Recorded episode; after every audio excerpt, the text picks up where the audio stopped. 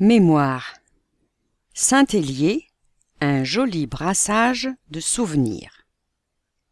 Quand quatre anciens salariés de la brasserie Saint-Hélier réunissent leurs souvenirs sous la forme d'une exposition, l'émotion est forcément au rendez-vous. Un geste nécessaire avant que ne s'émousse complètement la mémoire des derniers témoins et que ne sombre dans l'oubli cette histoire de houblon rennaise. Ils s'appellent Dominique, Daniel, Simone et Alain. S'ils goûtent aujourd'hui à une retraite méritée, ils ont d'abord pris de la bouteille au sein de la brasserie Saint-Hélier, également appelée Graff, de la Meuse, Canterbro ou Cronenbourg. Simone a passé 34 ans dans les bureaux de l'entreprise. Dominique y a été pendant plus de 20 ans pilote de ligne au conditionnement, en toute sobriété bien sûr. La magicienne chargée de garder un œil sur le chaudron, c'était Daniel, la responsable du brassage, parfois appelée la cuisinière par ses anciens collègues, a en effet veillé sur les cuves et leurs potions magiques pendant trente ans. Et s'il est question de bière ici, leurs souvenirs sont loin d'être amers. Toujours soudés par leur passé d'ouvriers, les quatre anciens salariés ont donc décidé de monter une exposition, là même où tout a commencé, il y a environ 150 ans. L'expo rappellera bien sûr les dates clés de la brasserie, nous éclaire Daniel. 1874 et l'ouverture de la brasserie Graff, du nom de ce notable alsacien comme reine en accueillit tant au XIXe siècle. 1955, quand l'entreprise devient la brasserie de la Meuse. 1966 et l'arrivée de Canterbro, sous le nom de Société européenne de brasserie.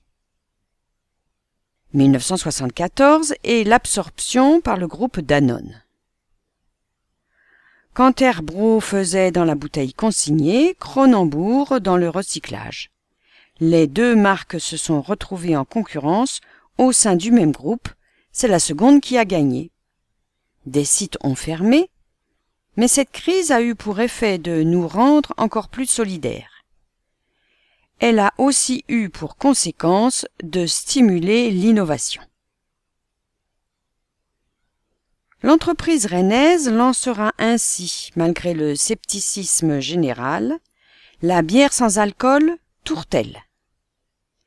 Si l'on peut en boire jusqu'au bout de l'ennui, les grands renforts de spots publicitaires à la télévision vont rapidement estomper les effets de la gueule de bois. À l'heure de la concentration, la brasserie Saint-Hélier sera jusqu'au bout, en 2003, la dernière des petites. L'entreprise va connaître son quart d'heure américain en 1981 avec le lancement de la bière en Euser Bush, très vite raccourci en bouche. Cette bière n'était pas dans l'air du temps, trop pâle et trop légère. L'échec marketing fut patent, mais l'entreprise a bénéficié en retour de lourds investissements technologiques. Dominique, Daniel, Simone et Alain ne sont plus des enfants. Mais ils n'ont pas oublié la bière de Noël, fabriquée en fin d'année et offerte en cadeau aux ouvriers pour les récompenser de leurs efforts. La bière de Noël est devenue un vrai produit marketing, s'amuse Dominique tout un symbole, le dernier brassin réalisé en 2003 s'appellera la Reine de Rennes.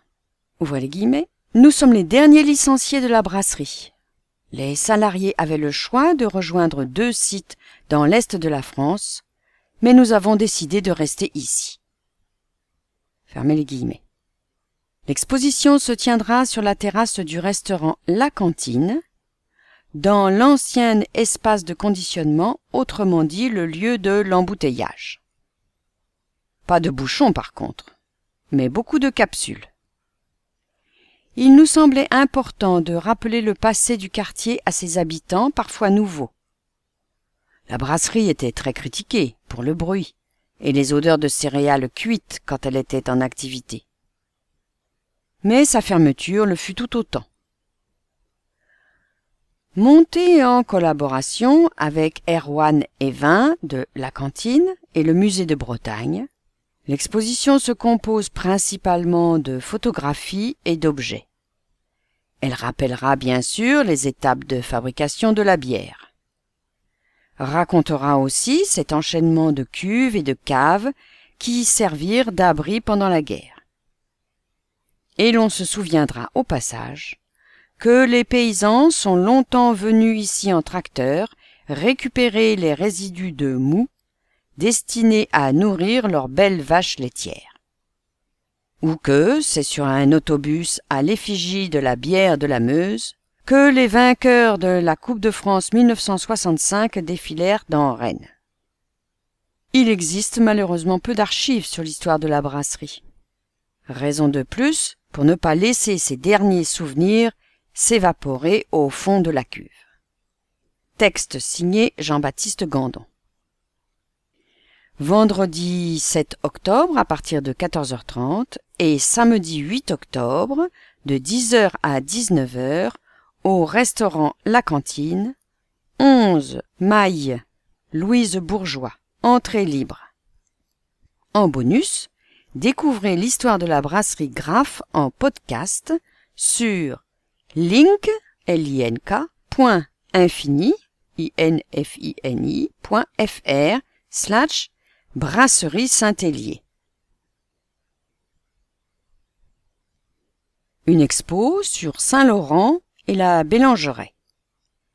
Une exposition raconte la création des quartiers Saint-Laurent et la Bélangeraie. Créée il y a 52 ans, la ZAC Patton avait pour vocation d'offrir des logements individuels en contrepoint des tours de Morpa. Dans les années 1950, les conditions de logement sont difficiles, en particulier pour les ménages modestes. C'est à ce moment que la municipalité de Rennes lance la construction des immeubles de Morpa. Les premiers habitants y emménagent avant même que les chemins et les équipements collectifs soient terminés.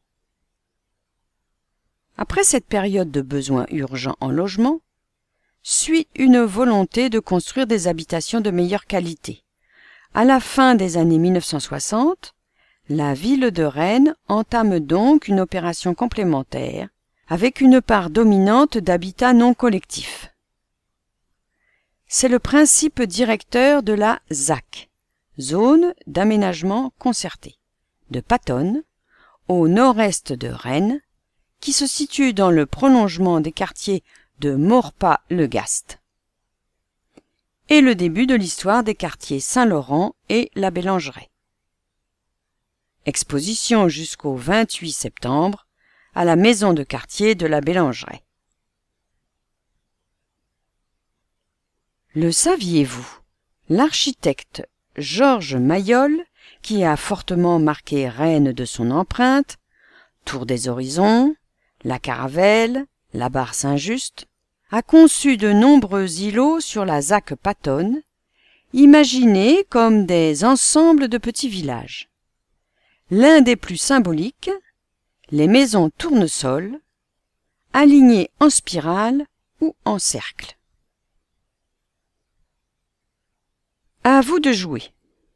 En observant la photo ci-contre du bâtiment construit en 1957, avenue du Général Patton, qui a connu différents occupants. Quels sont-ils? Les dix premières bonnes réponses recevront un cadeau. Envoyez-les sur lesrennais.rennesmétropole.fr.